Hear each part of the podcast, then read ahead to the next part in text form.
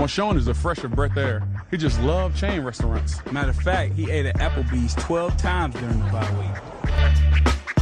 I love each and every, most of you guys. That really is still swollen, isn't it? it, It, kind of looks like a football, actually. It- Thank you for that. Stitching, you got it. Thank you. Well, hey, Hey, D, I like donuts, baby. Let's go. uh, stay focused, um, work hard in school. You might not like school, but make sure you're working hard at school.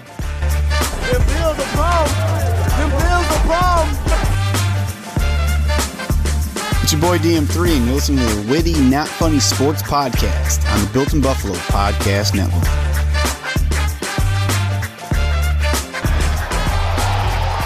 Witty Nation, welcome everyone to episode 131 of the Witty Not Funny Sports Podcast, the number one self-rated Buffalo sports podcast, covering the Bills, Sabres, entertainment, and everything in between.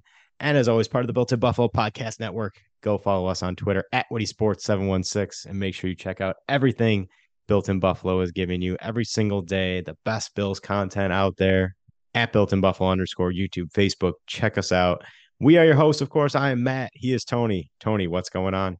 It's been five days since our last record. When Matt gave the challenge to redo some of these words, making hits like Nick Swisher, a month till the uni of St. John Fisher, recording in the spare bedroom, better acoustics than in the chimney flume. Tomorrow starts summer vacay. Think about Pearl Foster and Ray Ray. Witty not funny the podcast listen. You have to do on Sunday mornings that this is given. With Matt and Tony if the Bills are on, but Singletary's gone. I hope Cook's included in this one. Flying like a mosquito, like Dan DeVito. Dalvin is the other twin. James Hooker Schwarzenegger, the percolator. But if he was, we'd have another win. So when we got a couple linemen from the Ruffo double diamond just to run into the gain him from the inside, Josh is coming to the rock, maybe now in the tent with Hailee Steinfeld to make her his new bride. Cannot help it if the alien looks good in shorts. Trying hard not to smile with Tyreek in court. Kinda glad it's not Ron from jury duty. Showing Mars and how Josh's jacks are kinda fruity. Ripping off Applejacks with a blue ring. They have a history of causing diabetes. It's been five days since our last record. When Matt gave the challenge to redo some of these words, making hits like Nick Swisher, a month till the uni of St. John Fisher, recording in the spare bedroom, better acoustics than in the chimney flume. Tomorrow starts summer vacay. Think about Pro Foster and Ray Ray. Foster and Ray Ray. This oh is Oh our day to day. I just got to put the mic down and just do a little, Just take it in. a little clapping. That was, It was exhausting. incredibly impressive. Yeah, I should have practiced it more. It was it was in the middle. I like lost it from saliva. to be great. that was a very good, Tony. I issued you the challenge. It was met and surpassed in every way. That was your best one yet. That was that was really good. I wanted to do the whole song, and then I realized very quickly that that was wildly unrealistic. But It's a I was still song. pretty. It is rhyming Nick Swisher and St. John Fisher. That's when I knew I really had something. That's when you knew you hit gold. I that's not when I knew I hit gold. That's when I knew I was on the right track. When I knew I hit gold is when I said that Dalvin Cook is the Danny DeVito in the twins. They're not twins, but No. i- in the brotherhood. And that James Cook is the Schwarzenegger, the Tony, percolator. I, I, Tony, I don't I don't mean to play spoiler here, but Dean DeVito and Arnold Schwarzenegger are not twins either. oh, was that the end of the movie? They discover they're not twins? Is that what happens? I don't remember what happens. I don't think that's what happens. All I know is he was like a kindergarten teacher who was also a cop, and he had a twin with That's Danny DeVito, and he wanted to get a toy for. Christmas. Sorry, I'm mixing my oh, Arnold yeah. movies here. No, no, just the one. You were right. Turbo Man is in twins. Is he? And that's like, yeah, that's the twist is that Turbo Man is like the triplet. yes. Oh, that's right. And then Yeah. it turns into a three men and a baby situation. Yeah, I got it. Yeah. got you. W- And and it's Arnold's baby because Arnold gets pregnant, Exactly. right? With who will become Junior. Yes. Did we just write like the Arnold multiverse, Oh, like the shared universe of Arnold movies? it's crazy because Arnold is like one of the only actors, if not the only actor, that they did already write the multiverse in, in the form of Last Action Hero. Later. Oh, of yeah, course. they did that. So really, this would be the sequel. This would be Last Action Hero 2, updated with all the movies he's done since Last Action Hero. Last, last action hero. Yeah. I think we're on to something Last here, light. Tony. That parody was uh, a light in the darkness that is current times if you are a sports fan. It's just baseball. This is the worst. If you're a baseball fan out there, I don't care. This is the worst time. There's no football, there's no basketball. NHL is over. Everything's done except baseball. We got a glimmer of hope this week that slam ball was back, but it's not back until like Mm. August.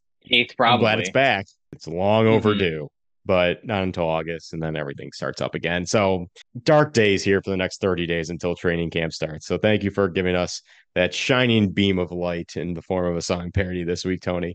Uh, listeners, we have a packed episode for you.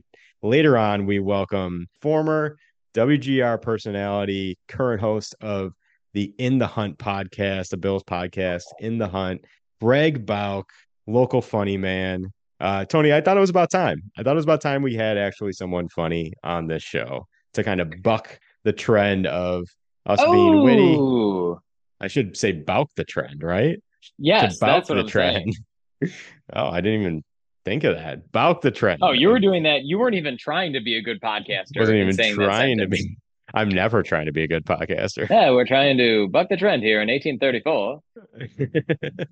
but Greg joins us later on to talk Bills and his time at GR and uh, super funny interview. Really uh, enjoyed talking to Greg. So treat for the listeners later on. But in honor of our guest Tony, I thought for this week's draft season hashtag draft SZN we would honor Greg in one of his old segments from his GR days. He would do the Greater Buffalo Sports Hall of Fame Rejection Committee.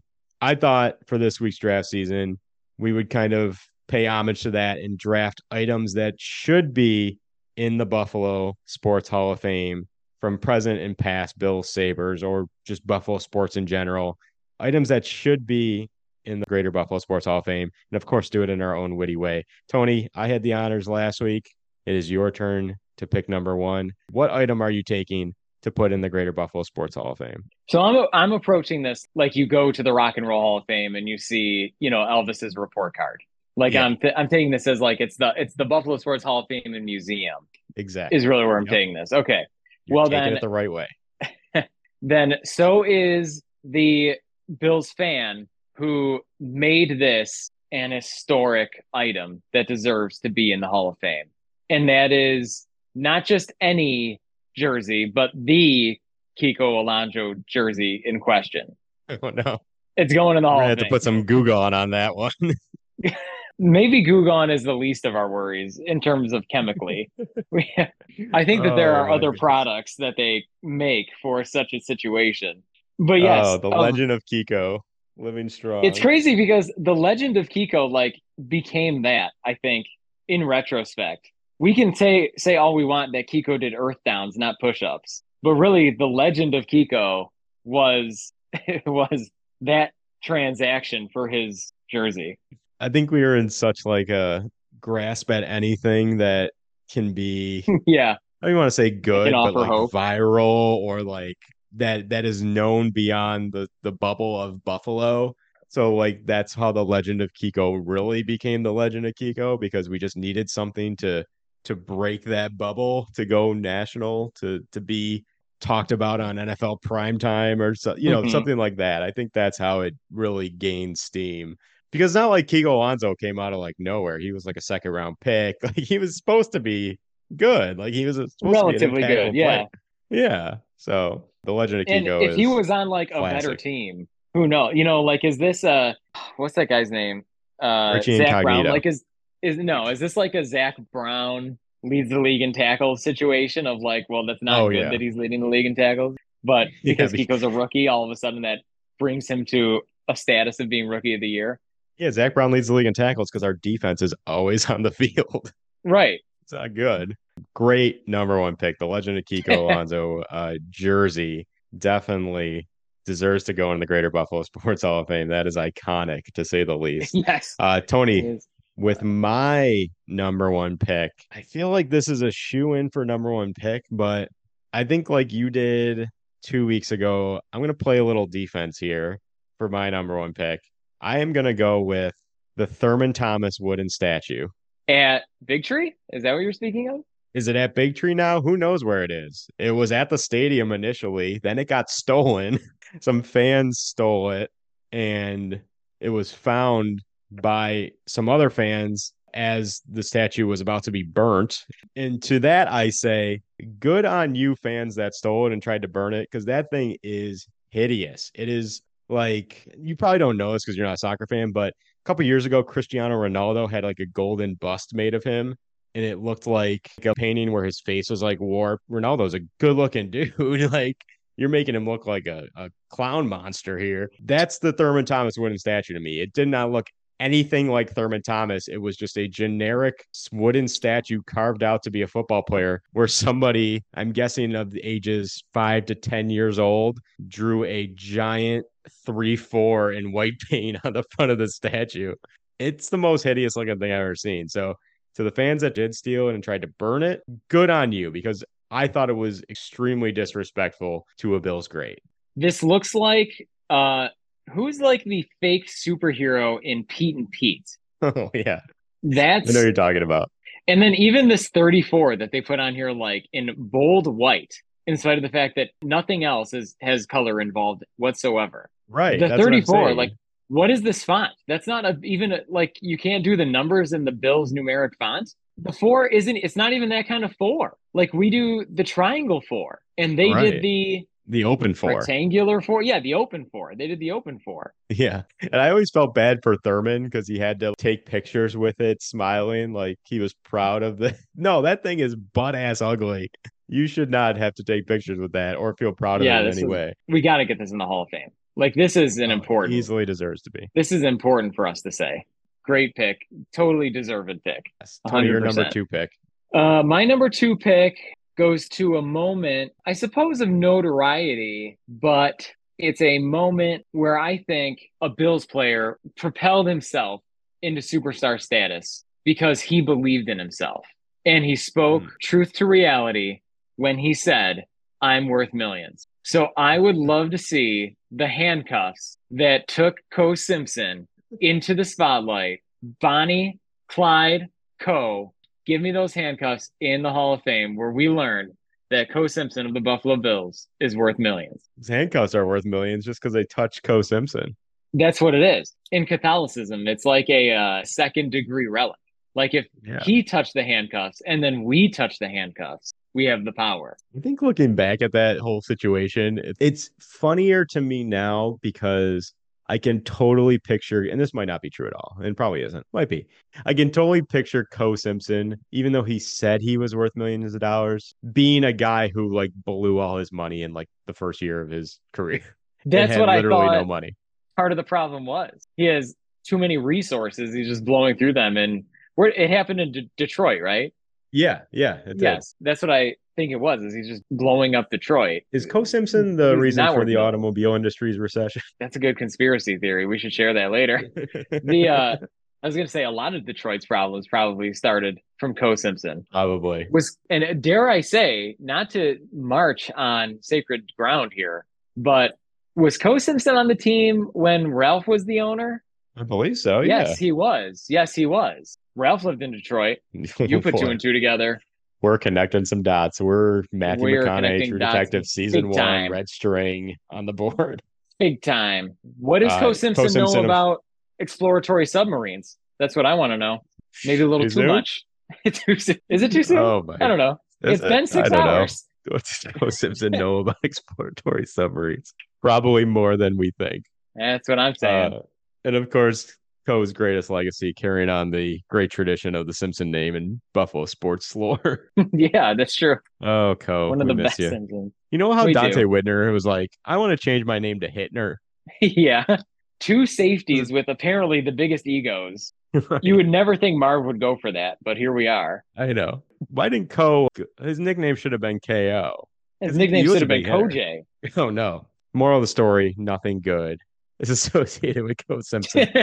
I would say Uh, most problems look to Ko first. I think it's a safe bet. Uh, great number two pick, Tony. For my second pick, I'm going to switch franchises for a second here and go with the Sabres, and I have to go with the most famous, out of date of the times fax machine there ever was. I'm going to go with Darcy Regier's fax machine. That's a good pick. For the listeners who don't know the story, player by the name of Michael Zigomanis, great last name by the way, great hockey last name, was the 64th overall pick by the Sabres in 1999. Who thought he would be joining the organization in 2001 after signing his first professional contract until one of the most embarrassing moments, I think, in a drought window of embarrassing moments for the Sabres franchise happened when Darcy Regier tried to submit Zigomanis' professional contract to the NHL literally right at the deadline, like the minute before the deadline ended. But the fax machine malfunctioned and the league didn't receive the paperwork in time. The Sabres lost uh, their rights to him. He would go back into the draft, and Carolina took him. All because the use of a fax machine was not performed to its fullest function by a very old, probably very confused man named Darcy Regier. Darcy Regier's fax machine deserves to be in the gro- I like Buffalo I like this narrative that Darcy Regier is like old and confused. Even though like he was he was neither, but He was both. but he was both. He was yeah, but he was he was Oh, I'm confused. Yeah. he was the I Uncle Leo of veterans- Can you take GMs. me home? I would think that a lot of Adelphia branded batteries were going home. The Rigases like were they did. storing storing all their illegal tax returns in Darcy's Yes. office. It is in Darcy's office's bathroom. It's history repeating itself. What we're seeing right now. Exactly. All the, all the Yes. Adel- all the Adelphia files were in the shower of Darcy Regier's office bathroom. I think that's that can only be the case. So Darcy, with his fumbling of the fax machine, should be part of Buffalo history and go in the Greater Buffalo Sports Hall of Fame. Tony, third and final pick. Take us home. Okay, I have a couple that I'm really toying between. I'm gonna draft Rex Ryan's truck. Oh wow, not where I thought you'd go. Really interesting. Okay. There's Rex so Ryan- many Rex so many Ryan Rex. Ryan brothers stuff, right? Yeah, I know. But Rex Ryan's truck, I think, is symbolic of what he was trying to do of like this all in, like I'm getting a tattoo, I'm wrapping my truck, I'm driving my truck to Fisher. There's pictures going Mhm. around in social media of like, hey, I saw Rex Ryan's truck. Like Meeting that. with Jim Kelly at Big Tree. Oh man, the meeting with Jim Kelly at Big Tree, which was obviously purely for Sports Illustrated. Right. Something. Have I've never been to Big Tree. Have you been to Big Tree? No, I haven't. I don't even. I've never know if it been really there. Exists. Yeah, I We I should, have no we should do a live show from there just to find out if it exists. But Rex Ryan, you could pick so many things from Rex Ryan. You can. I actually had this on my list, so I, I wasn't going to take it with my third pick. But Ryan Brothers tandem bike, Mm-hmm. Mm-hmm. classic. I figured that might have been on a list somewhere on a draft board. yep. It is a classic. Was but I'm Rex also like, the biggest who- try hard in Bill's history? Yes. Absolutely. Do you think that the tandem bike that they rode was the same tandem bike that Jack Eichel and Sam Reinhart rode? Ooh, interesting. Like the organization just has one tandem. yeah, bike. is it like the PSE is like PSE's tandem bike. yeah, maybe that's a that's a good it's like point. I didn't think of that. PSE. If it's the same bike, maybe that should go in the Hall of Fame. No, That's like a double. Absolutely. It's like a I think it should go regardless. But like Rex Ryan, just huge try hard, wearing the Clemson helmet during one of his press conferences. Oh yeah. The tandem bike, the truck, the changing his tattoo. I did not like anything about the Rex Ryan era. I didn't like the Rex Ryan hiring. Same. I like if this was a Men in Black situation, just erase that. Just give me the flashy thing in my face. Let me forget about that time. That's I, I life. knew it was a disaster from the start. My reaction Yep, to that I when they did too. hired him was, "Look, I want to make the playoffs, but not like this. This doesn't feel good. Yeah, dirty. This feels, Yeah. yeah. this feels dirty, and like the shower isn't cleaning me. I don't No. like this. and the walk of shame the next morning is not good. Yes, of course. I'm walking back from Yeah. Rob Ryan's house without withholding my shoes. Gross. Yeah, Rex Ryan. I think anything could go into this category. I think Rex Ryan could be his own category. His his own wing in the Hall of Fame could be Rex Yes. Ryan items for sure. It's like this the steroids wing at the Baseball Hall of Fame. We'll have just a Rex Ryan wing at the Greater Buffalo Sports Hall of Fame. With my third pick, Tony, I'll go with this one because it's kind of like in the vein of your first pick, the Kiko Alonso jersey. It's also a clothing item, but maybe this one isn't so witty. It's more synonymous with, or maybe it just, I should better say, jump started Bill's fandom, Bill's mafia ness. I'm going to go with for my third pick an item that should be in the Greater Buffalo Sports Hall of Fame Stevie Johnson's "Why So Serious" shirt. what a Mr. Relevant pick. That is a great pick. That could have gone number one. That is a great pick. Where was I my head? feel like it was so the start, myself. the start of Bill's Mafia, Yes. right? I think that was the Mhm. first time I said, "Oh, we finally have someone that's like cool." Yeah, I know. team, Yes, you took the words right out of my swagger, mouth. Yes. who like, Like, wants wow, to be who's like cool. good or who portrays like a sense of belonging in the rest of the Uh-huh. like we've had for years and years, just like this morose, dire. Oh, this team is so bad. Like we're doing this again year after year. And, like, no one seven cares. nine years. Yeah, like no one cares about this team. No one cares about the players. They're just blah. The players don't exciting. care. Yeah, the players are just going through the them, motions. You know, yeah. Steve, I thought was really the first guy that really like, hey, let me be a, a be a symbol of this organization, and uh, Right. just personified like this coolness, and he was really good to boot. Super underrated player. Felt like it was the first time we had a player that kind of grabbed national attention. It's been years and years and years since a Bills player at that time grabbed national attention. I feel like Stevie was able to do that because he was really good on the field and he brought a swagger. Some of my favorite Bills moments are Stevie Johnson touchdown celebrations, the Why So Serious shirt. The absolute favorite one is him making fun of Plaxico shooting himself in the thigh. Oh, yeah, Plaxico that was Burress. Classic. That was classic. I love Stevie. He's awesome. He's one of my favorite Bills of all time. So uh, his Why So Serious shirt, I think, deserves to be in the uh, Greater Buffalo Sports Hall of Fame. Absolutely. You had a very strong draft, Matt. Oh, thank Um, you. Top to bottom, very strong. Scouting draft. was on point. Kuiper is just salivating right now over this whole thing. May I mention my honorable mention? yes, please do. If I had the last pick, if I had Mr. Relevant, this pick seems like a Mr. Relevant kind of pick, like the flyer, the throwaway. Who knows how this is going to go? hmm You're probably just going to release him after a week anyway. I was going to draft Anquan Boldin, Oh, okay. one of the greatest like wide that. receivers in Bills history. yes. Yes, That's very be in true. a lot of halls of fames, hall of fames, halls of fame, halls of fame. I think. And then another honorable mention that I had was the blade that got Clint Malarchuk. Oh, that's a good one, actually. I thought it was too violent because I had already done like kind of a violent one. So, Yeah. but really, it could be like a wing, like the the bloody weaponry of Buffalo sports history. That is such an iconic Yeah. OJ's knife. moment in Buffalo sports. yeah, well, that was Yeah. that was iconic for a different reason. but right? Clint Malarchuk, though, I, I feel like that you can image you can have is the just image. like yeah, ingrained in my head. Yeah, that was nuts. And then for it to happen again, I think it's only happened like two times where a guy's neck got sliced by a skate.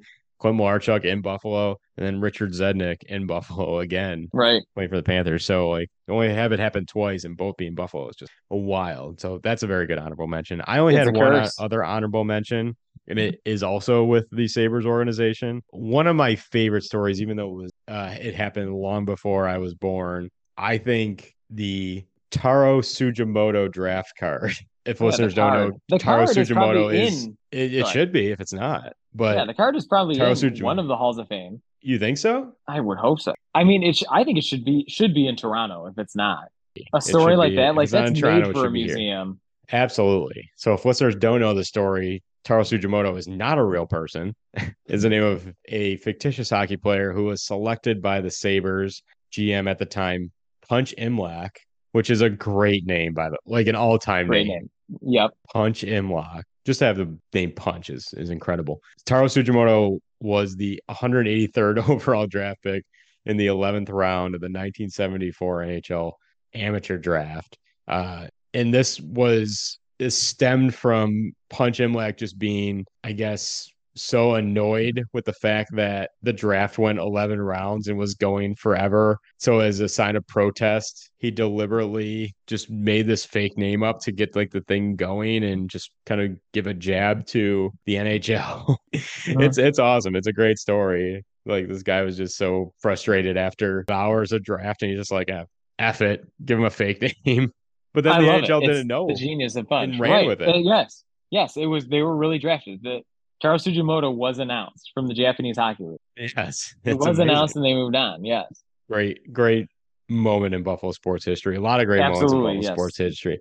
Listeners, of course, we will put our draft season online. Give us your thoughts. Let us know what you think. If we missed any, because there's so many very funny dare I say, witty things that have happened in Buffalo sports history that a lot of candidates could have been chosen by us tonight. But those are our picks. Let us know what you think.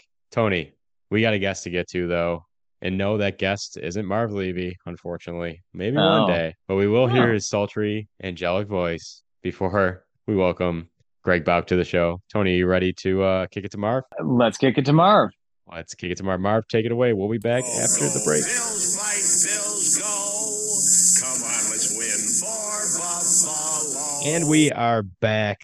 Listeners, 130 episodes in. We have tortured you enough with listening to Tony and I try and be funny. So we thought it was about time and long overdue that we got someone who is actually funny to join our show. That is why it is our honor to welcome former WGR personality, current host of the In the Hunt podcast, and former and current, and even though we can't predict it, probably future actual funny guy, Mr. Greg Bauch. Greg, thank you so much for being part of the pod this week. Thank you for setting me up to fail. It's like, You just can't do that. Like you have the self-deprecating title of witty, not funny, but you're funny. So you can't just say this guy's funny and now I have to deliver. That's a lot of pressure. I'm very sensitive. Well, it- my original intro was you were kind of the inspiration for this podcast, I'd say. You, all going back to your WGR days, the comedic creativity you would bring to those shows, Schopp and the Bulldog, and all those shows on GR, Sports Talk Radio, was some of my favorite stuff to listen to, especially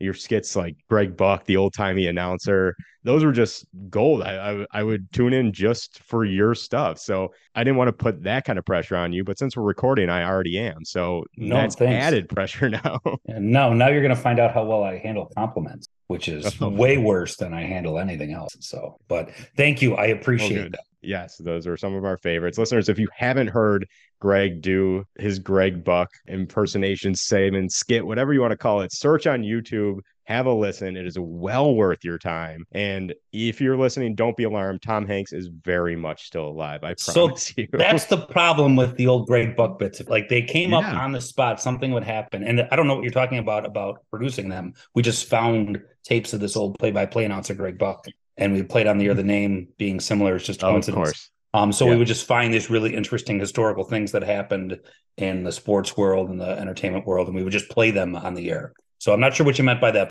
When you hear them now out of context, like there's a four minute one out there about Wayne Fontes being shot. And you would have no idea why that, like, why Wayne Fontes was he shot? Was he in a parade? Like, I have no idea what's going on. But the day that it was played on the air, it made a lot of sense because it's part of the conversation about like how Wayne Fontes never got fired from the Lions, and the joke came up that like you couldn't get him out as the Lions coach even if you shot him. So like that makes sense that day. But if you hear it seven days later, you'd think that that show was like insane. Like this makes absolutely no sense. And there's a lot of that out there. Audio recordings that don't make sense if you did not hear them that day. Just in case someone is just diving in for for the first time and you're listening to them, it's like this doesn't make any sense. You have to understand that at the time it probably made even less sense. But Greg, let's go back to your time at GR. Felt like with you and guys like Nick Mendola and his Bills raps and Jeremy White with his these are the best segments, for example. Like you guys were kind of this new wave. You ushered in a new era of Buffalo sports talk, kind of getting away from the GR of the past, the old heads like the coach Chuck Dickerson and Art Wander and those guys. So just take our listeners through your start on the radio real quick. And if you found it difficult to kind of integrate comedy into a sports talk that was purely talking sports, probably up until you guys, I would say. Sure, it's a long story. I love telling it. I do want to make sure that Tony is allowed to talk, like because you said before record that Tony wasn't allowed to talk unless he was spoken to. So I'm speaking to Tony to make sure that Tony can indeed talk. Tony is I- always allowed to talk. I took it deliberately to heart and was following directions. I thought maybe you just didn't like me. Tony was like, "No, I'm not talking. This this guy sucks." I It was to more from the beginning of how he gave you all those compliments, and I was like, this is I haven't gotten is awful. complimented like that in Yeah. 110 like, Matt, you've known me for 15 This years. This is horseshit. I've never Yeah. I'm going to email this podcast to my wife, and maybe she'll respect me. That's the get That's you right. brownie points. Finally respect you. Yeah. Maybe, maybe, maybe. I found that this podcast garners tons of respect with women. So If there's one thing I know, women love beta males. Like they just like when you say you're witty and not funny, and you like totally like, yeah, we're not that great. women are like, oh, I got to listen to those guys. They Yeah. need, they got it all. They they they know who they are. They're not They knew they recording are recording in a basement, in a spare bedroom. it looks like a really nice basement. Like a nice sign behind you. He's got a nice clock. Well, Is that that's just a, that's a Chip or and Joanna Gaines original there, Greg. Okay, well, Wow. I should have recognized that. Yeah, is that your Kohl's cash for this month? Did that, does Yep, that- that's get my the Chip Coles and Joanna? cash. Hmm, I got a frying pan. I'm not gonna lie, it is nonstick and it changes the way you do it. It's like I am at that age where a pan will excite me more than a Bills regular season game. Like it's just such a nice pan. I'm so afraid I'm gonna scratch it. I wash it separately from my other pans because I don't want pan fracturing in the sink. Because once it's once it scratches a little, your your omelets are just screwed. So what was the question Throw again? I'm- yeah, just throw I did. I throw I throw my pans out. I don't mess around. Yes, you mentioned GR and the the man that was a really cool golden age of uh GR, like with Jeremy just getting together with a guy named Brad Ryder who was still out and about in Bills media. Um, and Bu- Buffalo Media does UB games and things. They were on at night and they they were something special. Mendola, Dan Hager. I'm probably forgetting names. Wow, I'm really that old. But we had a bunch of really funny guys doing things. But I came along a lot earlier than them. Not a lot of people know that because the first six years I worked at GR, I worked overnights. So I used to run a show called the John Otto Show. It was weird. Um, old guy that had a really cool vocabulary. May have been insane, but uh, he was he was super fun at night. So I never saw the light of day. And then I got to produce Chuck Dickerson show, so I got to saw, see firsthand kind of what he was like. Chuck had his own thing. He was huge. He was a coach of the Bills, and he was a loud shouter. Man, did he have a following? Like people loved Chuck, and you would not like whatever he said went. So it was kind of hard to um, be contrary to anything he said when I would do like weekend sports and stuff like that. So Chuck listeners kind of took over the station. So it was kind of like a weird time. Now, Art Wander, I would produce his shows. Now, Art's a legend. He did so much in Buffalo media. I think at the end, he was just kind of having fun. He would do a two hour show. He would pick up the newspaper. I'll never forget, I was producing the show the day the Bison schedule came out and the newspaper printed it. So you're talking like four pages of a newspaper. Newspapers weren't on paper. They used to come out of boxes. It was the internet, but it was like slow over time because it was printed on trees. Um, he would take out the newspaper, you hear it flipping on the air, and he read through the Bison schedule. Like that was like, oh, and then on July 7th, they go to Scranton Wilkes-Barre for four games. Probably gonna be hot. Like that was two hours of radio. So it was kind of like, okay. Then a bunch of younger people kind of came in and just goofed around. And I can't believe I was thinking about this today, not even thinking about your uh, witty, witty nation. By the way, have you considered Witty City? It rhymes. Wow. I'm in See, marketing. This is why we had John Mm. Gray. I'm in marketing. We so, have These it. are the moments that Yeah, define the These are the podcast. moments. So, um, so Witty City. Before I even knew I was coming out idea. with Witty City, I was thinking about the morning show. I was just it was kind of unchecked. There was a bunch of kindergartners running around, and I would do bits, and a lot of them were really bad. But it's AM radio. Who cares? And so I failed a lot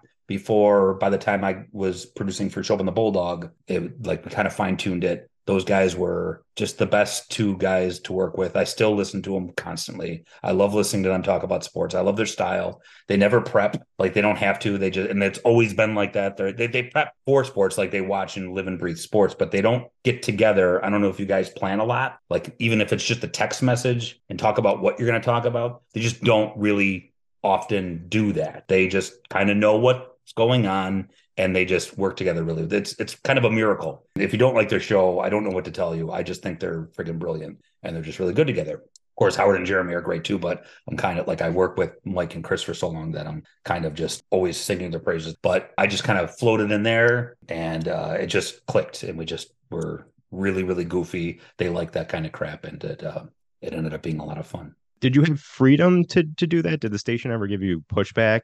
Almost never. I got feedback two times. I got pushback two times in my entire GR career. And I'm talking, I did weird stuff. I'll try and think of an example since I'm talking, but the two times that I had pushback, I'll tell you. There was one time my wife and her friend watched The Bachelor and I hated it. So my friend's girlfriend watched The Bachelor, my wife watched The Bachelor, and they would kind of like sometimes we'd be together when they're watching together. We'd make fun of it. We ended up emailing lines back and forth about how much we hated it. Turned into a four-way email with two other guys that didn't like The Bachelor. Then I just started recapping it as a joke to an email.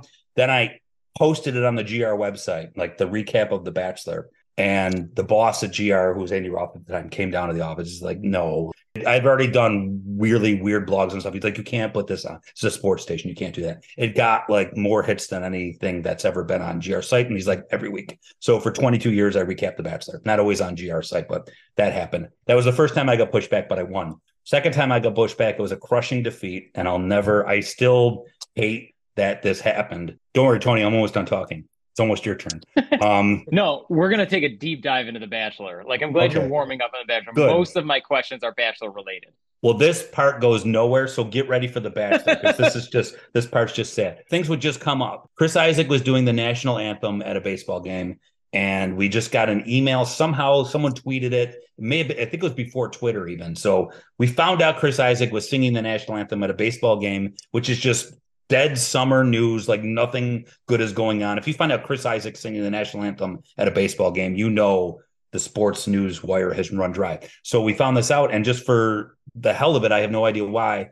I got karaoke version of Wicked Game and sang the national anthem to the tune of Wicked Game. So it's like the bombs bursting in air, the rockets red glare, and like I said, like I, it was terrible, but it sounded enough like Chris Isaak in the background, like a really horrible rendition of Chris Isaak in the background. Like I was so proud of this. The lyrics, the way they fit in the Wicked Game, it had the backtrack of it. Like you could see the half naked woman on the beach dancing to Chris Isaak's um, version of the national anthem and it like just exploded the room. It was really funny. We we knew when something was funny when those when I can get Chris to bury his head in his hands and laugh like I knew I had a winner. And one person called the station and it was and I know who it was. It was the same guy. Like I answered that phone all the time. So I knew like just the terrible people that would just call and complain. He called and complained that we were like desecrating the national anthem. So the the bit got pulled and we didn't play it like three times and it ruined my life. And I still, when I see Andy yell at him that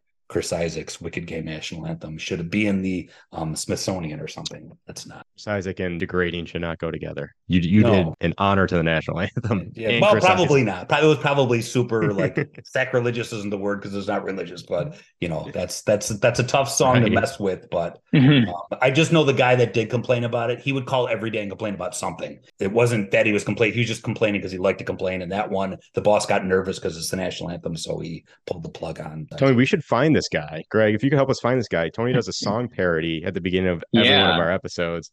I want to hear what this guy has to say. I was ready for- parodies. When Ryan Bates came back, you had two really good song parodies for it. I do my research, I listen to you, but I do on I'm on Spotify, and so I found the May 2022 episode, like episode 86 or something like that, where Ryan Bates came back. It was very confusing for me to listen to the, your most recent episode and find out it was a year ago. Don't worry, the story has been explained to me. You do have new episodes out there. okay, okay. You did. Yes. Someone did celebrate, and then someone else did. It was about being back. But I was mad listening that you didn't do. Um, the boys are back in town, like Ryan Bates Oh. back, and this is this Isn't that a this, good one? this three minutes good of this to- episode is worthless to everyone listening because no one remembers that episode. No one cares about Ryan Bates at this point. But now everyone will go back and listen That's- to that episode. So Yeah. thank you. Well, to say that no one cares about Ryan Bates at this point is egregiously untrue. what's I the think if you're connection? What's the connection listening- with him to your podcast? Uh, We, we just decided love we him. liked He's him. our sweet. He's our sweet baby Yeah. boy. He's our prince. yeah, Good. He said, "I like him too. There's nothing not to like about him." I think his legend of Kiko-ness, whatever, however you want to phrase it, grew. Tony, correct me if I'm wrong, but it grew because it was a time when the Bills just were plugging and playing every single Mhm. offensive lineman they had Like- on the roster and would not give Ryan Bates a chance. And it's like everyone you play sucks. give Ryan Bates a chance. He if he sucks, then he's just on par with everyone else. But I'm guessing he's at least marginally better than everyone you're putting out there. So I think his his lore kind of grew within our our little circle here, right, Tony? and then soon as that happened, that's when Rick Bates was revealed, Yeah. which is just enough of a persona to ignite the interest of the entire Bills nation. he got PR involved. So the the free fill in the blank name here thing, like lots lots of fans will like hang on to a guy. I'm trying to think of like the running back, uh, Brashear was his name, you know, like so Xavier Omon, whatever it is. Every year there's a free this guy, play him more thing. It took a like, what's the opposite of taking a hit? If something takes a hit, it means it was bad for it, but it got what do the kids say these days? If you're walking through the mall, passing by Hot Topic, and there's a kid talking about how something is the stock has gone up, what would they say other than take a hit? Slaying? Slaying. Slaying. Probably not, but yeah, we'll go with slaying. Yeah, it's probably slang in like early 2020. But but you're the only one now. saying slaying. oh, not now, because now I'm going to start saying it. Everybody- Right, yeah. Tony says it. That like really got the, the stock went up on the free with um Isaiah Hodgins. Like everyone was like, why do they never play Hodgins? And like you, you, you who's going to second guess a coaching staff that wins 13 games a year? You know, no one until he goes to another team. That's like, oh yeah, he was really good, and the free people were right. So now. Now, when they start saying free someone, will they listen? Probably not. Although I do Probably- like no. Jeremy's current push, and I'm all on this for those Buffalo statues. And and Greg, maybe you you don't know, but we're I think the only podcast that has a host who is on the official Buffalo Bills fan advisory board. The push, Tony, now on Bills media, Bills social media content, is to get those Buffalo statues as big as humanly possible for the new stadium. The video that came out, they were underwhelmingly small looking to scale. So next fan advisory board meeting, make sure you push that Oh. initiative. I was under the impression that they were like several stories tall. We all That's were. the problem. That's Yeah, why that's, they're Yeah. not. yeah, they're This. not. We need them to be. This They're going to get an earful. they, They're- better. They were already getting an earful for the uh, limit two two camp days per person crime that they're doing here. That's not good. oh no, In this instance, Tony will not wait until he's spoken to to speak. He's going to jump right in and talk about bigger buffaloes. yes, I will fight tooth and nail for the bigger buffaloes. It is primary season. I am running a write-in campaign. If you want bigger buffaloes, you will write Tony Ambrose on your ballot. Any district. I am eligible in all districts. District Um, Comptroller Tony Ambrose for bigger buffalo. Yeah. Tony Ambrose for bigger buffaloes. of Tony Ambrose. and it's approved by me. Yeah. Automatic approvals. Whoever wants to produce a uh, ad for me, it's automatically approved. He wants Witty City to believe that this is what he does. Like There it he's is. just he's just the mayor of Witty City. This is Like you just going- cost me like T-shirts, come 20 on. minutes of extra editing because now I gotta change Witty Nation to Witty City. Thank you. Yeah. But you have to do it retroactively to all the past 129 episodes. Mhm. Yes. Whenever we Well, said nation. ju- well, for Greg, just the city. past 86. Do a Yeah, for Greg. podcast. I never listen to it. That's not an insult. I can't listen to podcasts. I write all day and I can't listen to people talk because then I'll start writing about what they talk about. So I have to listen to music and it can't be music that's new and interesting because then I'll like listen to the music and not do that. So it has to be interesting enough where it's not driving me insane, but not too interesting. Is this making any sense? Are we recording? What what time does the oh, podcast yeah. start? Okay. Don't listen to Okay. Chaise Longue if you want to. Song Chaise- will yeah. drive you insane. It's insane. The Is artist it is Wet wet, what? leg. Wet Oh, leg. wet leg. Yes. Yeah. Okay. Do you um But don't listen to it. It'll drive you insane. Oh, I'm already there, and it's uh, it's it's there. It doesn't have enough listens. You didn't know this when you, but I ruin things. Like I don't. I'm not a very good guest. I, Oh, and no. I, I don't try to do that, but I um am kind of just the worst human being that ever. lived. We So we I- go off I don't stay and on- on a good. tangent all the time. Don't But worry. that is my tangents aren't interesting. They're just terrible. Like didn't. Who cares? No, I don't think it's ruined. I would say that our podcast, built as a sports podcast, is 40% sports, 30% talking about Lost. pop a culture show references. Lost. 15 years old. Yeah. And then the other 15% talking about Nonsense. circumstances and whatever. Conspiracies. Yeah, conspiracies. Yes. exactly what I'm saying. we should give Greg some of our best conspiracies and see what he thinks if if they hold weight or if they're just complete nonsense. What do you That's- think, Greg? That's what I was thinking too. Would you like to hear some conspiracies? Some I like- Bills conspiracies. I would like to hear them. I will tell you, it's going to be tough to convince me that a conspiracy is true. well, the that helps. conspiracy We'll do our best. doesn't exist beyond us, so it's fine. That's fine. The what Matt, why don't you do the honors on the first of our theories that we have developed? We'll start with one of our favorites that uh, Von Miller actually has no friends in the NFL. Von Miller is the prototypical guy that thinks he's friends with everyone, but nobody likes him. Like he's texting everyone, nobody is returning his texts, but he thinks he's friends with everyone just because he is texting them. What do you think? Oh, I see. Now I told you I'm not gonna. It's gonna be hard to sway me, and then you said, "Well, these aren't real conspiracies." I don't know if conspiracy are the words. I think that's just intelligent. Like I never thought about that. and th- what's controversial about that? Von Miller, and I've never thought about this, so I'm kind of just thinking out loud. It makes a ton of sense because everything he says is just really weird. But it's Von Miller. Von Miller's like the kid who was the first one to get Super Tecmo Bowl and no one wanted to play with him, but then he got Super Bowl, so everyone's hanging out at his house because he's. Von Miller. Like the dude's one of the best football players of all time. So yeah, we're not gonna like make fun of him because he'll murder our quarterback, but he's just never right about anything and No. way too energetic about being everyone's friend and. DeAndre Hopkins definitely like was not listening to him to come to Buffalo. None No. of that was true. So yeah, maybe Working Von Miller. Derrick Henry, no. Yeah, maybe he's just really unpleasant to be around. He's just an amazing football player. So I like it. Possibly. Okay, so we got we got one. We I think we got you on board with one. Tony, give him another one. Well, you said that there was this friction about the DeAndre Hopkins situation. Our next theory is that DeAndre Hopkins wants to be a Bill so bad because he's actually the love child of Andre Reed. And that is why he is named DeAndre Hopkins. He's of Andre. Oh, Reed. okay. This is like flat Earth territory. Like this Yeah. is like why don't I We're- see the bend? That's basically what you're you're talking about. How when you're on an airplane and you're looking at the horizon, there's no bend, so the Earth is actually indeed flat. This is that level. You went from like an intelligent Went from zero to 100. Yeah. to yeah. That was this is good. This I like Okay, this. it's Valley. typical. Yep.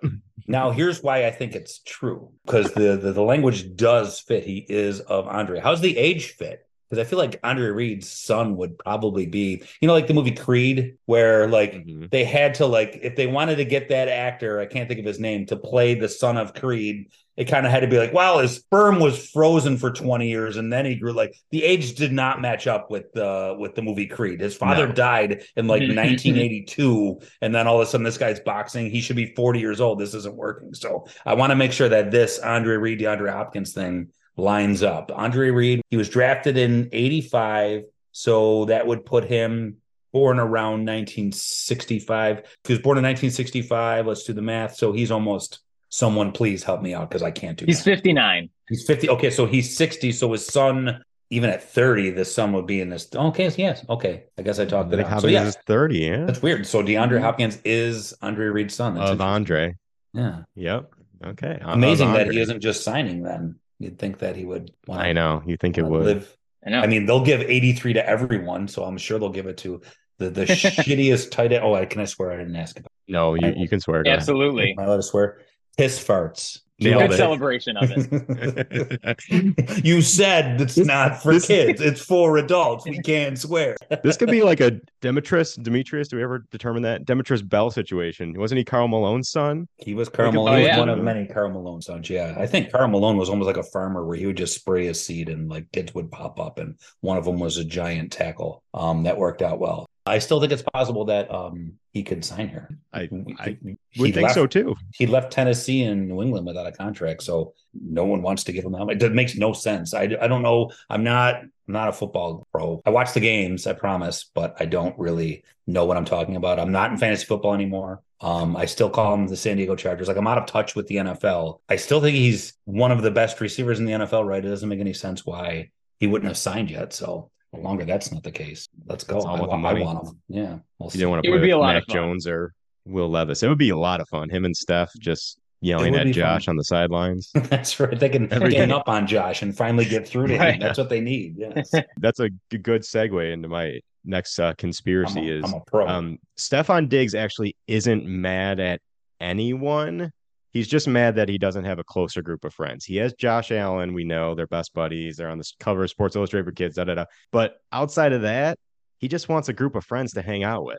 And he doesn't feel like he's getting that camaraderie from anyone other than Josh Allen. That's why he's going to bar mitzvahs. He feels like he belongs. He, What wide he's- he's a receivers are kind of weird. I think you're going to have too many people around you that want to be and will act like your friend when you're that good and that rich that there's no loneliness. So maybe Hmm.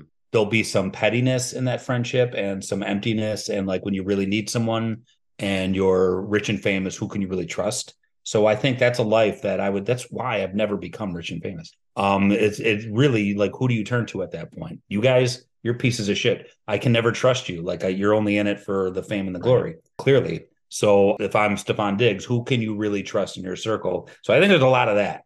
And I don't know, wide receiver, you have to be a different. The only people more messed up than wide receivers are cornerbacks because you just have to Mm-hmm. fail so much as a cornerback and then forget it. Actually, I have a lot of respect for cornerbacks. That's like burnt skin um, times a thousand. But wide receivers are they, they get all the rules broken for them. Like you get to you get to set picks, but you can't touch them. And you know, wide receivers are kind of divas and they're insane. So you know the meme. Um, like it shows like the quarterback saying his tweet is like "Go team." The running back's tweet is like "Bills Nation," and the wide receivers goes like "The enemy speaks softly and carries a knife." Like wide receivers are very mercurial, and Stefon Diggs definitely is. So on my podcast, it's called the In the Hunt Cast. You can find it where you buy all of your podcasts. It's free. If someone's charging you for the In the Hunt Cast, that's not. Don't. It's It's the free. wrong podcast.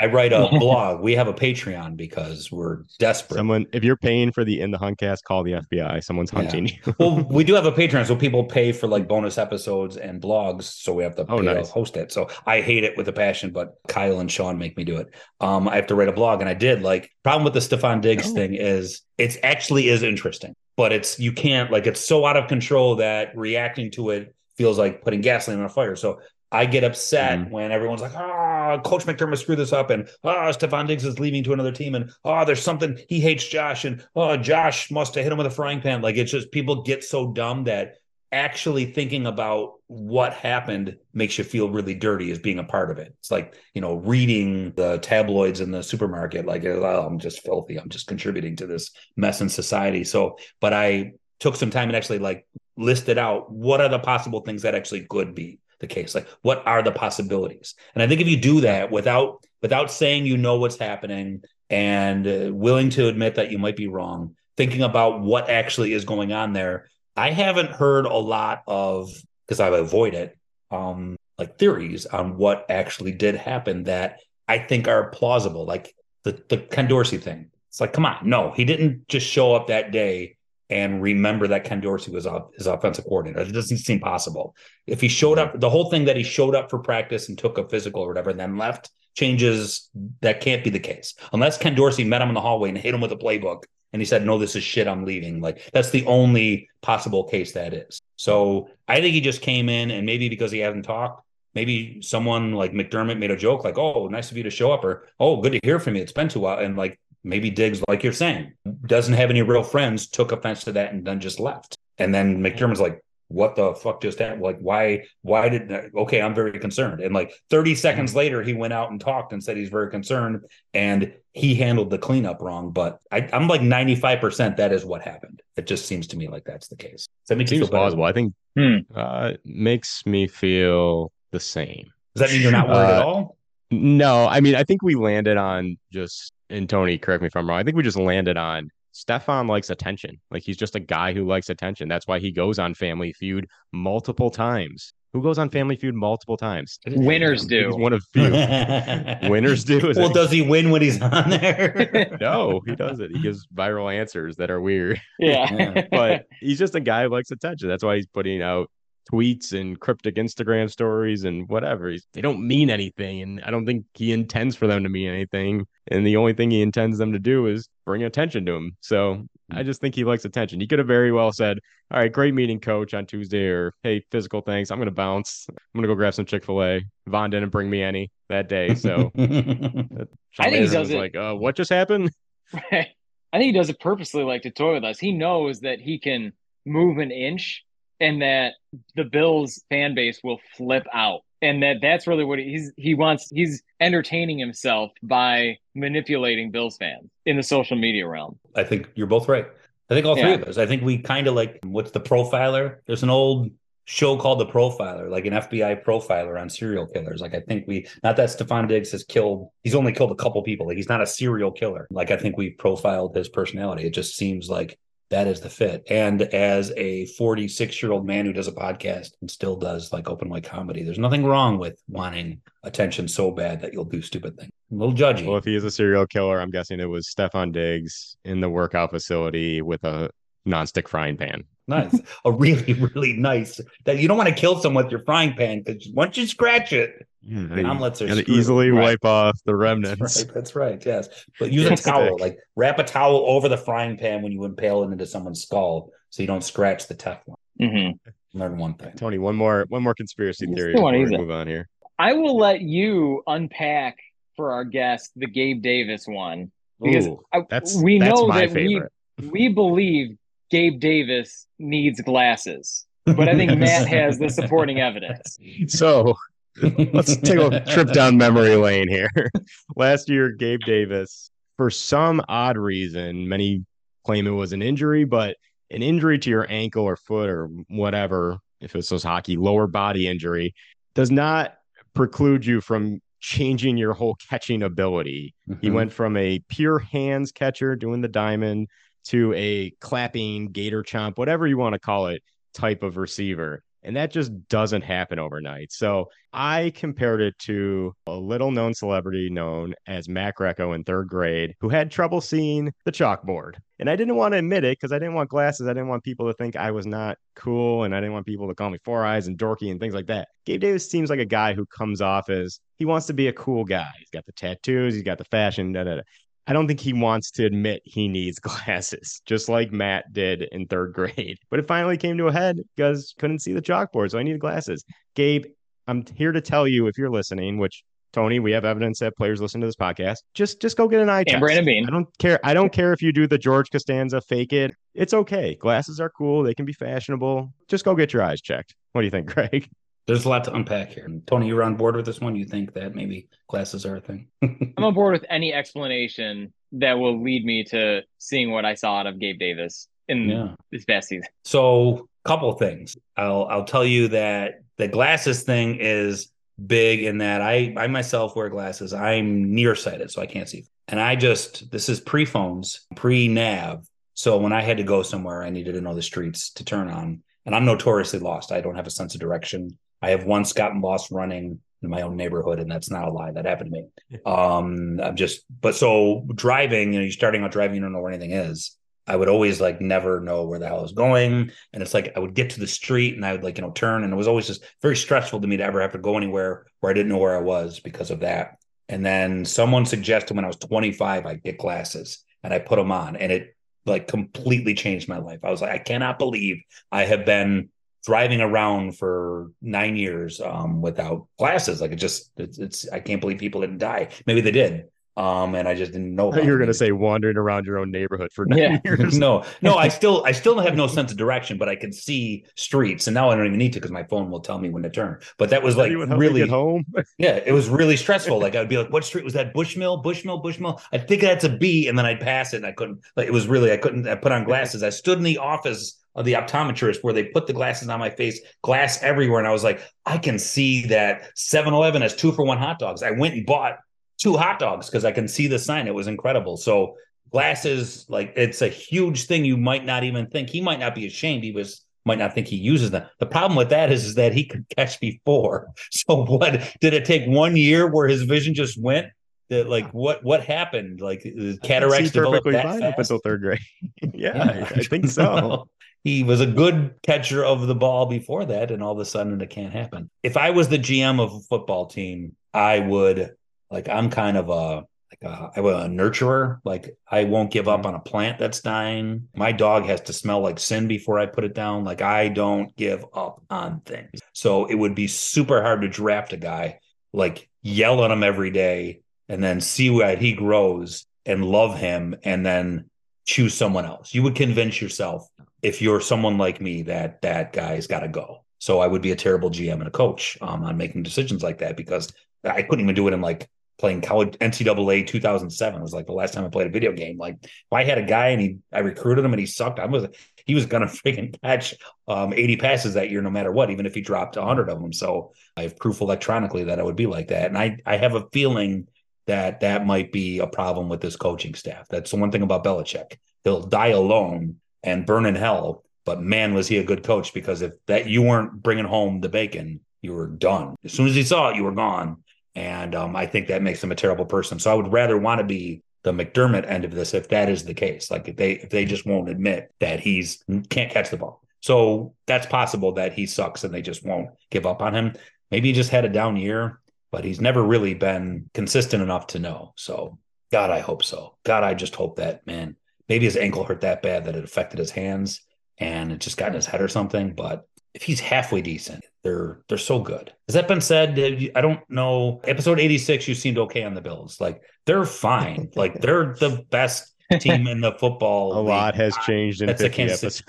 okay, good. No, but I want to know like right now, like they're frigging amazing. They're going to Yeah. win a ton of games and they're going to probably be in the AFC championship game. And beyond that, predicting it's dumb. Like because the playoffs, anything can happen. They need to be healthy and stuff. But they're definitely going to win the AFC East and win a ton of games because they're an incredibly good football team. You can disagree if you want to. That's my conspiracy theory that the Bills are actually not bad at football. Well, that that's sending shockwaves through the conspiracy theory world. I think people should be on board with this. Ancient Aliens is going to unpack this hard Good, good. in its next season. Yeah, I don't know. If, I just feel like people kind of go insane. Um, they're too good now. We don't know what to do with ourselves because it's been so long. So the overreaction to me is just weird. I did answer a phone for 16 years where people would just, I would say WGR and people just hang up on me and or swear because they're just angry that the Bills are bad. So I understand the psyche of the sports fan in Buffalo more than most people, and it's broken and fragile. So I get it. But Was it tough vetting those calls? Would somebody call and be Uh, like, "Oh, I want to talk about someone legit, like something legitimate, a topic that's legitimate," and then get on the air and be like nonsense and swearing and stuff like that? So you have to consider the mentality of someone that wants to call an AM radio station and like mess with it. Yeah. Someone like that is not a criminal mastermind. Like the person that wants to get on AM radio, um, which I think most people under the age of 20, and I'm not kidding you, they probably don't even know what AM radio is. They just think that's a term. They think it's just another word for radio. Like most people don't know what AM radio is. So if you want to get on AM radio and like prank or mess with them, you're already like a dribbler. Like you're not a intelligent human being. You, you like um you're not smart. So they don't come in with a plan. Like sometimes they'll like, put me on the air. I'm like, what do you want to talk about? No, I don't want to tell you. I'll put me on the air. Like that would be an actual screen. And, and and also the other thing you have to understand about AM radio and answering the telephone is that there isn't this bank of thousands of people calling AM radio stations. Like who has that time? People have jobs. There was probably about 30 people that actually called the station. Now there'd be some people that would really cool callers that just had something to say about the conversation. Those were always the best calls. There were probably 15 of those callers that were really good that would like play the game and they give an insight and they were really good. There are 15 that just would call and they'll get on and they were just there. And then there's like seven people that tried to just mess with you every day or just say something terrible. You always knew who they were. And we didn't have caller ID. Like a lot of people thought the guys at Right. GR get mad at me for admitting that, but maybe it's changed since I left, but there's no caller ID. So you're just answering that phone and didn't know what you were getting, but you knew three seconds in whether or not they were serious. It didn't take long to to learn that. It's just- they just weren't really good at hiding it before, you know, getting on there. I would just So- remember show up in the Bulldog being on post game and just some of those calls and Post game's mostly different. from drunken fans. Post game's Yeah. different because there's a lot more drunkenness. So like that's not Yeah. should there shouldn't be phone calls on a post game. Terrible No. idea. I don't So- understand that was some of the best shows. content. Yeah, see, I don't, I don't like why I don't understand this. Like, we record our in the Huncast after Bills games, so like, and after a loss, the, the entire game, if it's not going well, I'm just texting those guys and saying, "No pod, like we're not doing a pod." Like, only a psychopath Right. wants to listen to someone talk about a game in which the Bills lost. Like, what is going through? Why would you want to do that? Like, that's terrible. That's a mm-hmm. bad idea. So, have there been any moments like recently, I guess, or you know, in recent history in Buffalo sports that you've kind of thought like, oh Jesus Christ, like the person screening calls at GR after this, like this would be like a nightmare moment that would just yield the worst of the worst in terms of what you'd have to deal with. Like you, you like would know that like that's a moment that's going to really bring it out. Yeah, uh, I mean, I I will often turn off without even thinking the callers. Like if you, you got like three seconds to impress me, if not, I can't stand your call. And that's not to say all calls are bad. It's just some of them. Like if they're talking about a topic and you call and you're off the topic, I take that so personally that I just get mad and I can't listen to you. Like I have to turn on off the radio and just drive in silence or turn on something else because like that ruins your day. If you set up four hours and you want to talk about Gabe Davis, like it's very hard to run that, you know, forum. We're taking good calls, bad calls, whatever. We're talking about Gabe Davis. Someone calls in is like, yeah, I want to talk about Yuri Coolidge. It, like it just destroys the person on air because then you got to pick that up and then someone calling thinks oh i'm just calling a sports show i can do that like they're not really doing anything wrong but they're not helping they're hurting really bad like when you're on the air if you've ever hosted uh three hours and taking calls like you you're desperate for phone calls but then when you get them they can ruin your day so uh if, phone call's going bad i'll just turn it off but i can't think of a specific example yes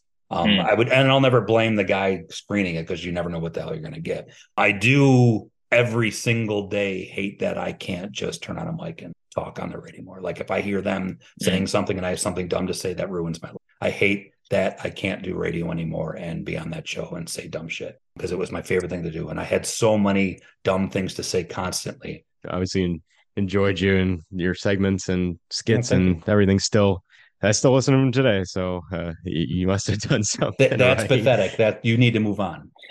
I think a, a core piece of our podcast, at least, is being able to have a platform to express our creativity with Tony song parodies and segments we do and things like that. So uh, I said it at the top of the segment, like I look at your stuff for inspiration because it's just incredibly creative. It's out of the box and but yet oddly relevant of the time. And so yeah, I, I'm always researching and looking into things like that. So Appreciate that. But- I will say this about the Greg Bauch bets real quick. Um, a lot of times that was the like a lot of those would be like the guy's idea. Like I would come in and they'd be like, "What Yeah. if Adrian Peterson played a football game with a bunch of different Adrian Petersons?" Like, and I would just go. It helps when you're surrounded by people that are like kind of really talented. absolutely. Like Tony, like I'm surrounded by Tony. Tony's Yeah. super talented and creative. When you That's let he's the him, when you when you let him talk. Oh yes. This is Um, empowering. Yeah. Speaking of the Greg Bauch segments, which again I mentioned are are some of my favorite. If you could uh, call Greg Bauch now, Greg Bauch, I I came up with some current events that I think would be great Greg Bauch calls. Let me know if these would would have some sticking power here. The PGA LIV merger. I'd have to consider where to go with it. Like the first thing I think of is like Saudi interference and terrible things with like, you know, you can't go like I wouldn't touch 9-11. Like I'm not doing anything like that No, on a Greg. Buck. You know, you got to know what is funny and what's Right. just ridiculous. You got to know what you what you'd be doing, and it'd have to be like an actual event. Like, is it the press conference where they're announcing where the PGA and LIV come together? It'd probably have something to do with the awkwardness of like Rory and like how he stood up for the PGA. So you just like you always Mhm. got to find the joke, and you always got to think of where it's going to end. Because it always has to end, and everything with Greg Bauch always ends disastrously. And that what actually happened with the bit is like it was always kind of like self-deprecating. Like it would always be something terrible happening to him sometimes. So how would something horrible happen? Maybe he had like livestock or something like that. So you always got to think of your exit strategy. Like if you're mopping a floor, don't mop yourself into a corner. With a Greg Bauch bit, even if you have the best premise in the world, you have to have something to end it on. You can't just say post game coming up. You have to have like an ending thing before that. So that would be tough. Like that situation. tough one. I'll I could tell you a golf one I thought of that I wish I was on the radio to um like to make fun of or to play the highlight of something that actually happened uh was um was the Rochester guy that won that got the hole in one and uh, was that was the PGA championship in Rochester. Oh, I can't think of the Michael name of the Block, the golfer. Yeah, amateur yeah. guy. Yeah, Yeah, so Block, the amateur yeah. guy that like uh, so now you have something that everyone's talking about that everyone knows about. So Mhm. if you make a parody about that, you're prime. Like people are going to know what you're doing, so that's good. Um, it, it'll get a lot of attention. And the trick with Greg Bauch is you want to find someone that doesn't know that that's a parody and they think it's real and they share it. That's when you know you've really won. Like the Pat Kane Stanley Cup goal winning one, people thought was a real goal call, which is the proudest thing that's ever happened. Um, that's still on YouTube. I would find it. Uh, that's one of my favorite Greg Bauchs of all time because people thought that that was someone's call of the Chicago Blackhawks goal. The Blackhawks beat the Flyers.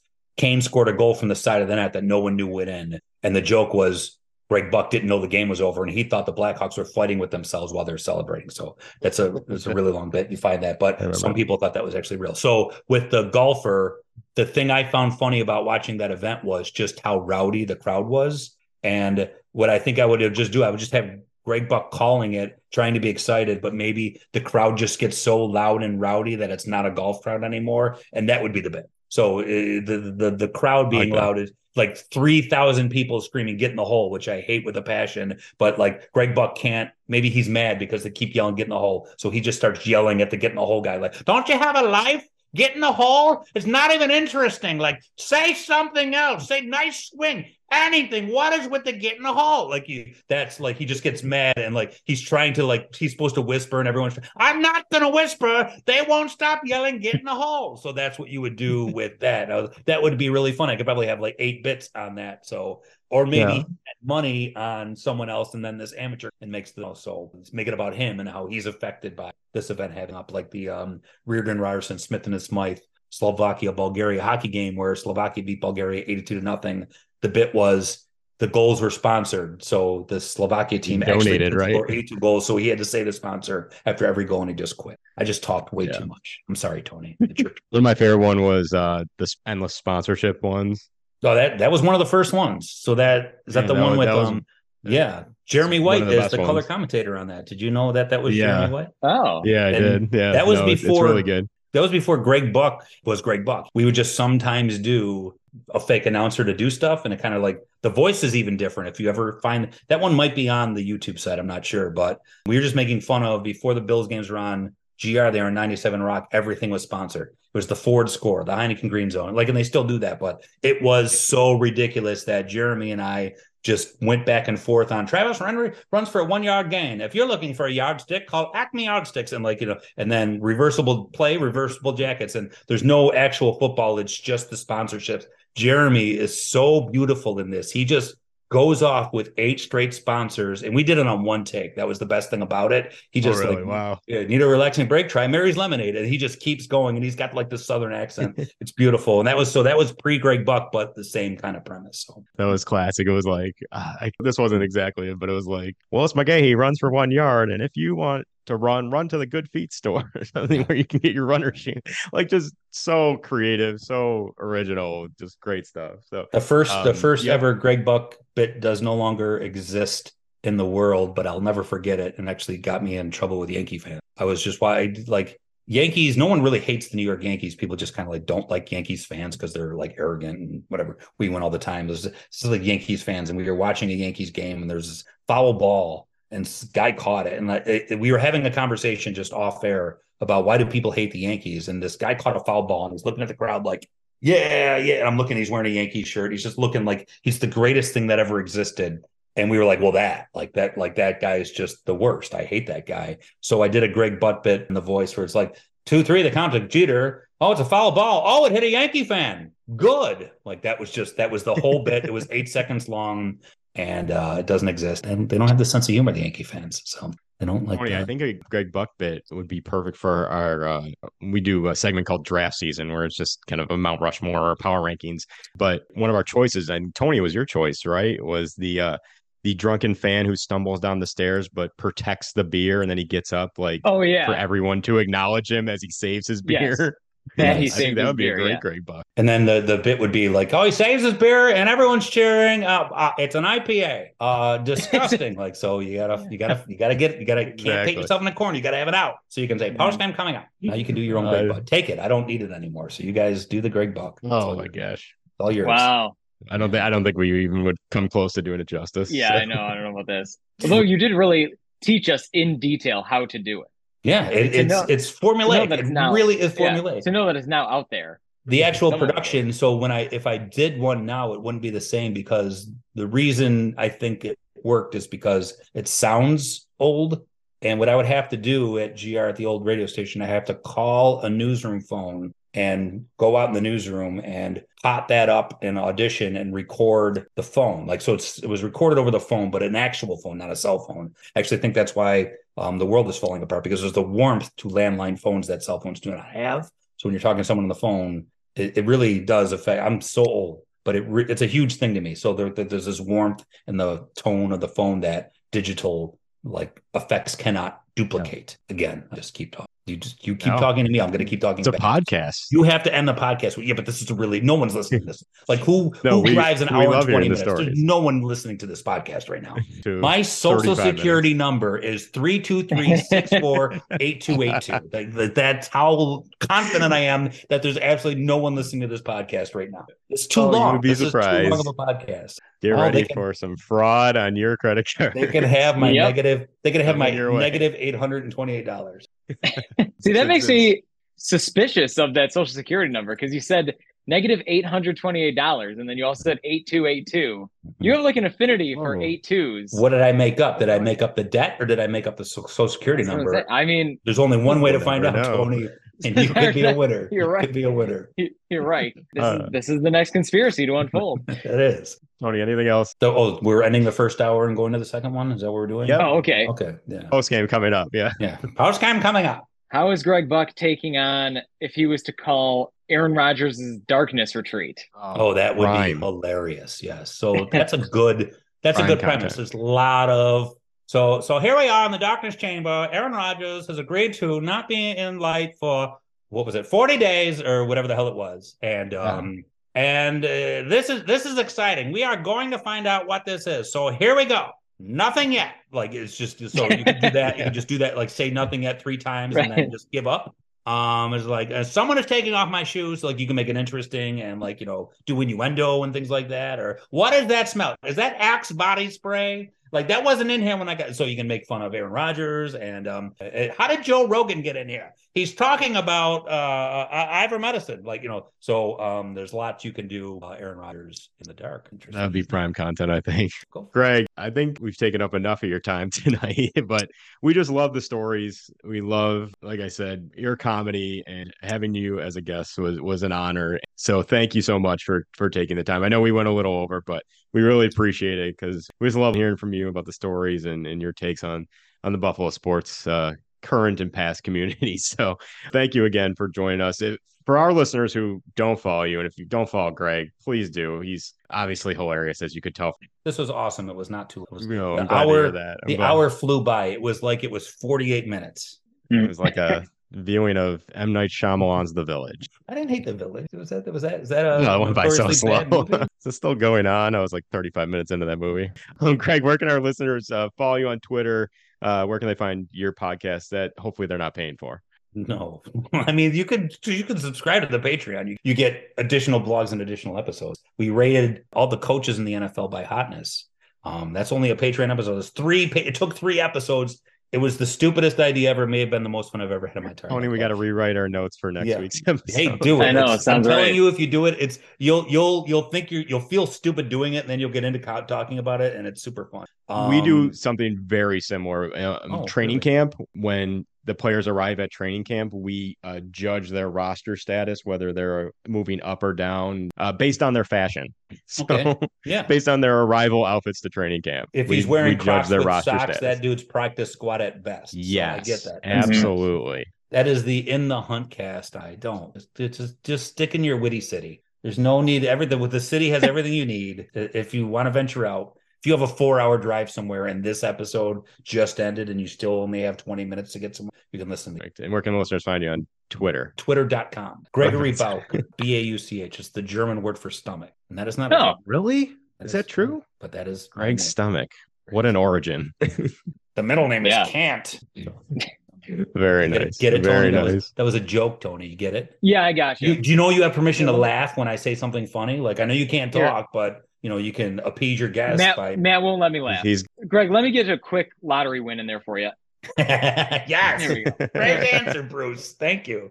or and a people hex. listening have know. no We're idea not what the hell sure. we're talking about. Yeah. It's your Great audio. Oh, Greg, Yeah. thank you so much. I, we really do appreciate it. And you're always welcome back to enter Witty City in the future here. So Yeah. hope we can get you on a, on a future episode if you can uh, grant us the time. And if you're doing any stand up or any open mics, like you mentioned, please let us know. I, I love going to see local comedians, support local comedians. It's, it's awesome. Greg, thank you so much for being on.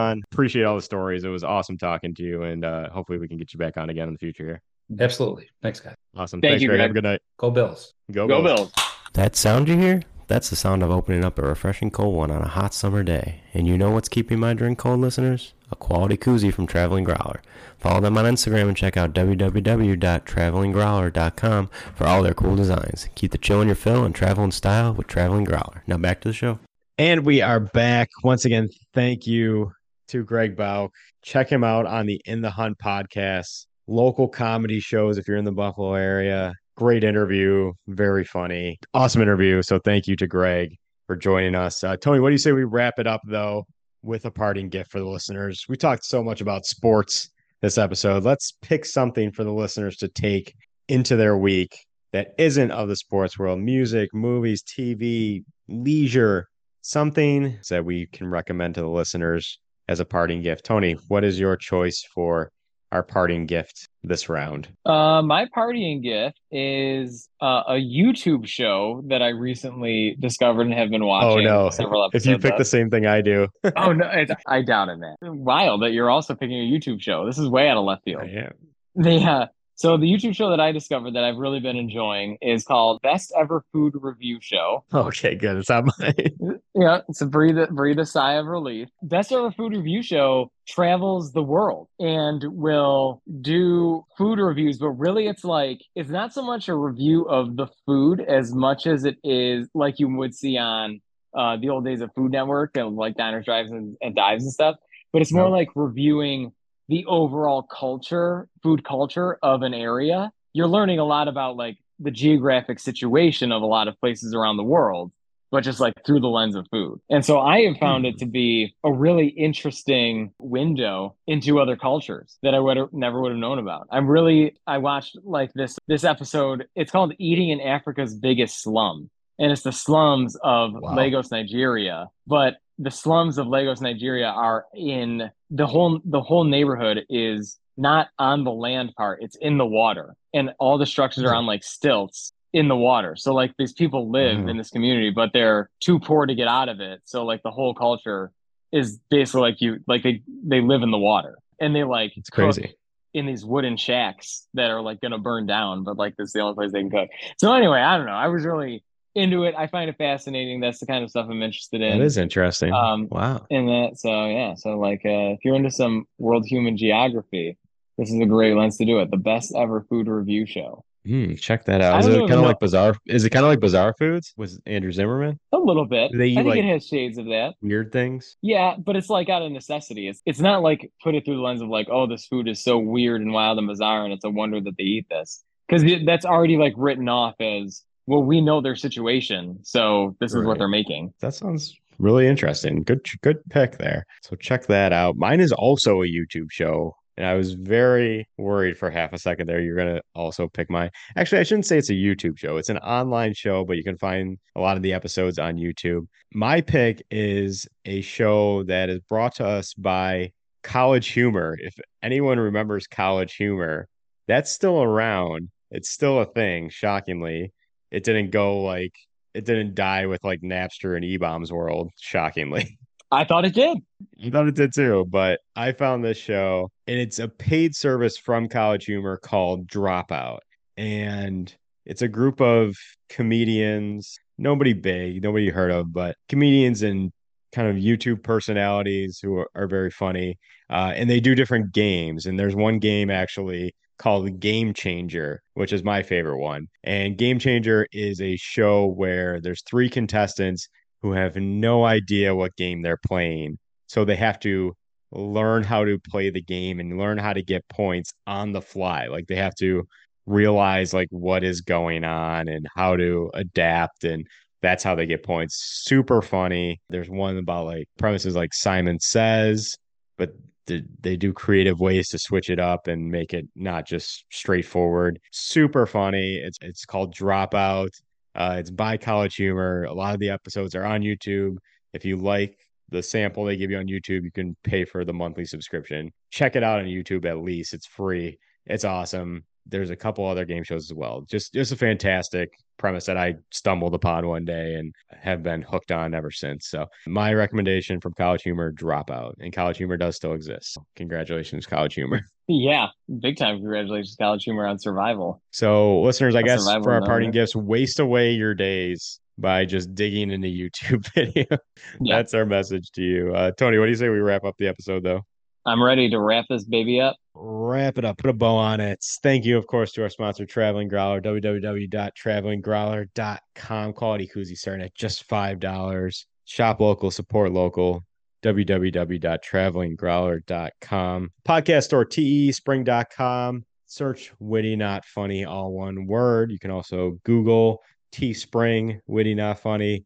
Hit that search button. We're the first result. Check out the podcast store, t shirts, crew necks, hoodies, tanks, long sleeve, all designs, all original, all sizes, all colors.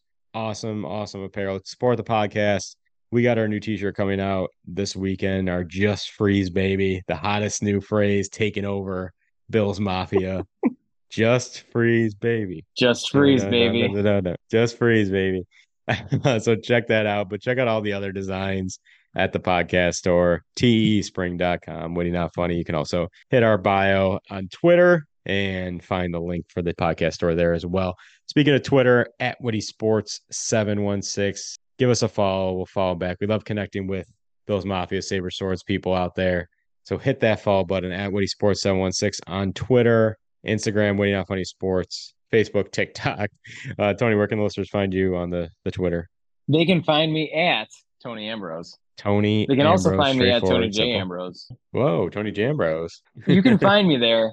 I will say, I when I deleted Twitter, You can find Lent me. at the movies. They uh, when I deleted Twitter for Lent, the only account I was able to recover back of many accounts was to, at Tony Ambrose. But Tony J. Ambrose exists. I don't know what kind of communication. You just don't know how to get into I, it.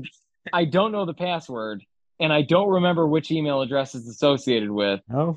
So, but you can you can get after it. Go for it. Follow the podcast, follow Tony. Where you can listen to the podcast, of course, dropping every Sunday on the Built in Buffalo Podcast Network, iTunes, Spotify, wherever your fine podcasts are listened to for free, unlike Greg's stuff where you have to pay for it.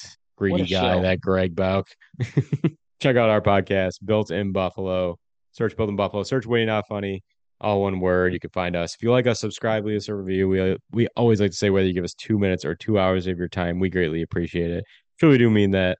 131 episodes in here. So thank you everyone who has listened, who is now joining, I should say, who is now transferring from Witty Nation to Witty City. Tony, send out for the listeners. We are, as of this moment of this record, we are uh, uh, 12, 13, 14.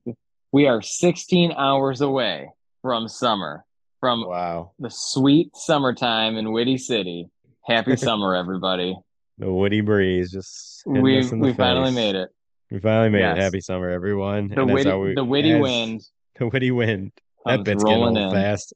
Yeah, I know. We just put witty in front of everything. As we say, go Bills. And of course, stay witty out there, everyone. Thanks for listening. Peace. Witty goodbye. Oh, you had to do it. Goodbye. Later. Marshawn is a fresh of breath air. He just loved chain restaurants. Matter of fact, he ate at Applebee's 12 times during the bye week. I love each and every, most of you guys. That really is still swollen, isn't it? Still swollen. It, kind of looks like a football, actually. Thank you for that. Stitching, you got it. Thank you. Well, hey, Hey, D, I like donuts, baby. Let's go. Uh, stay focused. Um, work hard in school. You might not like school, but make sure you're working hard at school. The Bills are bomb. The Bills are bomb. It's your boy DM3, and you're listening to the Witty Not Funny Sports Podcast on the Built in Buffalo Podcast Network.